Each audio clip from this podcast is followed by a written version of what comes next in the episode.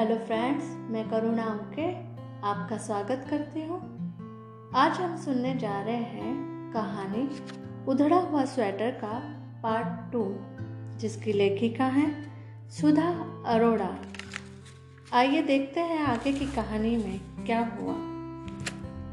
Park से घर लौटकर आज शिवा ने व्हाइट सॉस में ब्रोकली बनाई और बनाते हुए सोचती रही कि शायद साल भर हो गया इसे बनाए। वही हुआ, छोटी बिटिया काम से लौटी और जैसे ही खाना मेज पर देखा बोली, वाह आज क्या है मॉम, किसी का बर्थडे है। फिर सिर खुजाते हुए याद करने लगी, मुझे तो याद नहीं आ रहा। नहीं रे, ऐसा ही मन हुआ बनाने का, शिवा ने झेपते हुए कहा। बेटी ने फुर्सत से उंगलियां चाटने की आवाज़ को भी नहीं रोका। एटिकेट्स के चलते खाने की मेज पर जिसकी मनाही थी, खिली हुई मुस्कान के साथ बोली, तो मन से कहो कभी कभी ऐसा हो जाया करे। शिवा मन मन मुस्काती रही। बेटी कितना ख्याल रखती है उसका। ऑफिस के टेंशन कभी उसके साथ शेयर नहीं करती।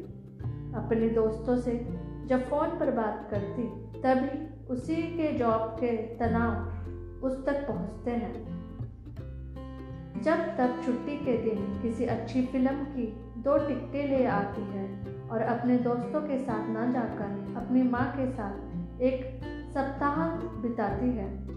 और वह है कि बरसों इस इंतजार में रही कि बेटी का किसी से प्रेम हो जाए तो कम से कम इसकी शादी तो वह भर आँख देख ले। एक लड़का उसे पसंद आया भी, पर जब तक शिवा उसे पसंद कर अपने घर का हिस्सा बनाने को तैयार हुई, वह लड़का बेटी की ही एक दोस्त पर रीछ बैठा और बेटी को पैरों के एक्जिमा का महीनों इलाज करना पड़ा। शिवा ने बेटी की शादी के सुनहरे सपनों से तौबा कर ली और खाली वक्त में दोनों माँ बेटी स्क्रैबल खेलकर या सुडोकू खेल खाने पर संतुष्ट होती रही। जब से जिंदगी एक व्यवस्थित पटरी पर चल रही थी। सुबह बेटी के टिफिन में गाजर के पराठे के साथ लहसुन का अचार रखना शिवा नहीं भूली और बेटी ने रात की ब्रोकली के एवज में गले में बाहें डालकर विदा ली। आज भी कल की तरह कोई ड्रेसिंग बना लेना मॉम, मोड़ ना हो तो मैं चाइनीज लेती आऊँगी। Just give me a tinkle. Shiva की मुस्कान आंखों की कोरों तक खींच गई। बेटी को भेजकर उसने पार्क का रुख किया। अपनी उसी बेंच पर सैर के चक्कर पूरे करने के बाद वह बैठी थी। 5-10 मिनट तक वह राह तकती रही। फिर दूर से बूढ़ा आता हुआ दिखा, झक सफ़ेद कुर्ता पैजामा। पास आकर ठिठक गया। उसने मुस्कुराकर देखा तो वह बेंच की एक और बैठ गया, लेकिन बैठते ही उठकर दूसरी ओर जाते बोला, ओह मैं भूल गया था कि आपको इस कान से सुनाई नहीं देता। मेरी वाइफ भी एक कान से थोड़ा कम सुनती। शिवा सकते में आ गई। क्या? उसे झटका लगा, जैसे कोई उसके दिमाग की सारी सिराओं को अस्त व्यस्त कर रहा था। क्या आप? बूढ़ा अटका। अरे नहीं, आप गलत सोच रही हैं, मैंने उस पर कभी हाथ नहीं। मैं तो, शिवा ने सूखी आवाज़ में अटपटाकर पूछा, तो फिर आपको कैसे मालूम कि हाथ उठाने से कान का पर्दा फट जाता है? बूढ़े ने गला खंकारा। मेरी बीवी एक एनजीओ में मदद करने जाती थी। बताती थी कि डोमेस्टिक वायलेंस की शिकार 80% औरतों के कान के पर्दे फटे होते हैं, लेकिन उसे हियरिंग की प्रॉब्लम थी। उसने हियरिंग एड लगा रखा था। शिवा ने संसकित निगाहों से बूढ़े को आर पार देखा। वह जैसे आश्वस्त नहीं थी। यहाँ किस एनजीओ में? नहीं, हम मुंबई में नहीं रहते। शिवा की आवाज़ में थकन थी। नए आए हैं इस इलाके में? नहीं, पहले भी आ चुके हैं कई बार। बेटा यहाँ रहता है, हम तो आसनसोल रहते थे। माई वाइफ पास्ड अवे 6 महीने पहले। बूढ़ा बोलते बोलते रुका। उसने आंखें झुका ली, झुकाने से ज़्यादा फेर ली कि आंखों की नमी कोई देख ना ले। ओह सॉरी, शिवा ने कहा। तो बेटा जिद करके अपने साथ ले आया। पापा अकेले कैसे रहेंगे, यहाँ पोते पोतियाँ, नौकर चाकर, ड्राइवर, हमारी सब है, चहल पहल है। पर आपकी बीवी बीमार थी बस 10 दिन, कभी बताया ही नहीं उसने कि तकलीफ है उसे कहीं। डॉक्टर के पास जाने को तैयार ही नहीं, अपनी डॉक्टर खुद थी वो, खुद ही आयुर्वेदिक होम्योपैथिक खाती रहती, चूरन चाटती रहती थी। जिस दिन उल्टी में खून के तक्के निकले उस दिन कहा लास्ट स्टेज में बीमारी डिटेक्ट हुई। उसने कभी शिकायत ही नहीं की, पता ही नहीं चला कि कैंसर पूरे पेट से होता हुआ लंग्स तक पहुंच गया है। उसके माँ बाप दोनों कैंसर से गुजर गए थे। जब कैंसर डिटेक्ट हो गया तो कहती थी आशी मुझे ज़्यादा याद मत करना, नहीं तो वहाँ भी चैन से नहीं रह पाऊँगी। बिंदा मुझे आशी कहती थी। आशी, बूढ़े ने बिंदा की आवाज़ को याद करते हुए अपने को पुकारा। पुकार के साथ ही चेहरे पर गहराते बादलों की धूसर छाया पसर गई। हमेशा कहती थी कि मैं धीरे धीरे मरना नहीं चाहती, बस चलती फिरती उठ जाऊँ आपके कंधों पर। वही हुआ, मेरे साथ वॉक करते करते अचानक लड़खड़ा गई। मैंने बाहों का सहारा दिया तो मेरी ओर ताकते हुए एक हिचकी ली और बस।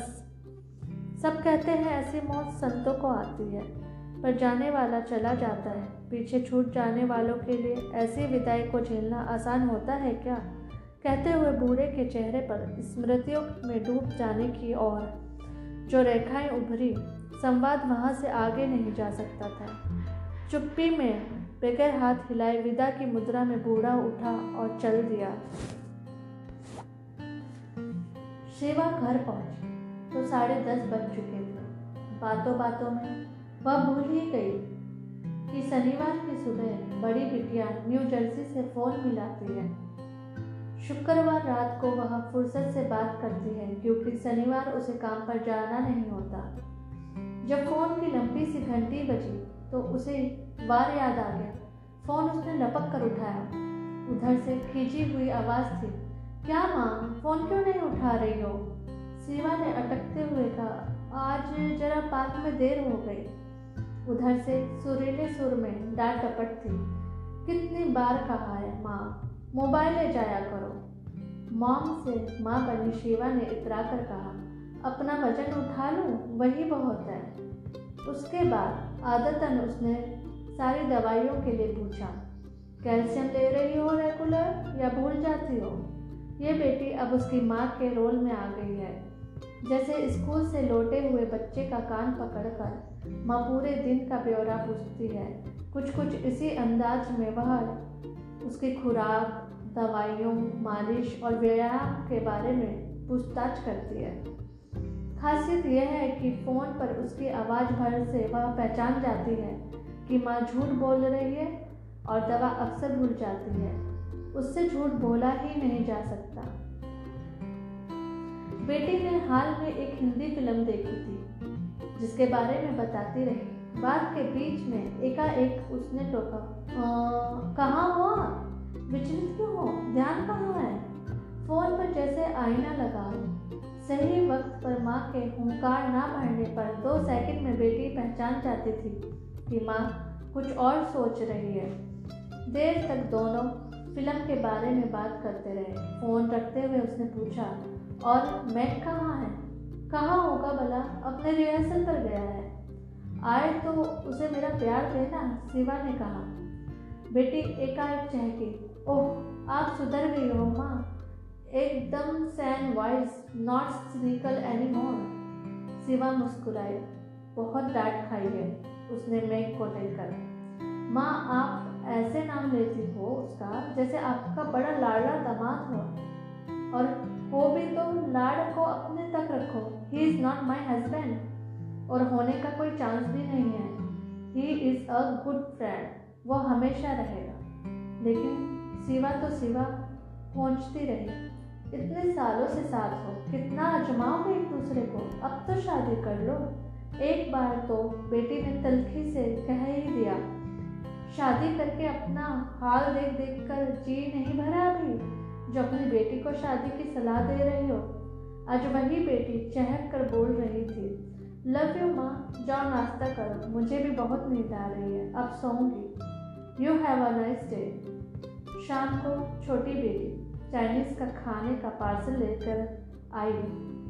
शिवा की पसंद के मोमोज और उसने अपनी पसंद का वेज हक्का और पनीर मंचूरियन लाया। एक बेटी माँ कहती है, दूसरी माँ, और दोनों उस पर जान छिड़कती हैं। फिर भी शिवा बादलों के साये से बाहर नहीं आ पाती। बीता हुआ वक्त सामने अड़कर खड़ा हो जाता है। शिवा ने चाहा आज वह खुलकर मुस्कुरा ले। थैंक यू, उसने बेटी का माथा चूमा और कमरे से सोने चली गई। फ्रेंड्स, ये था उधड़ा हुआ स्वेटर कहानी का पार्ट 2। आगे की कहानी सुनने के लिए आप ज़रूर सुनिए पार्ट 3। Thank you.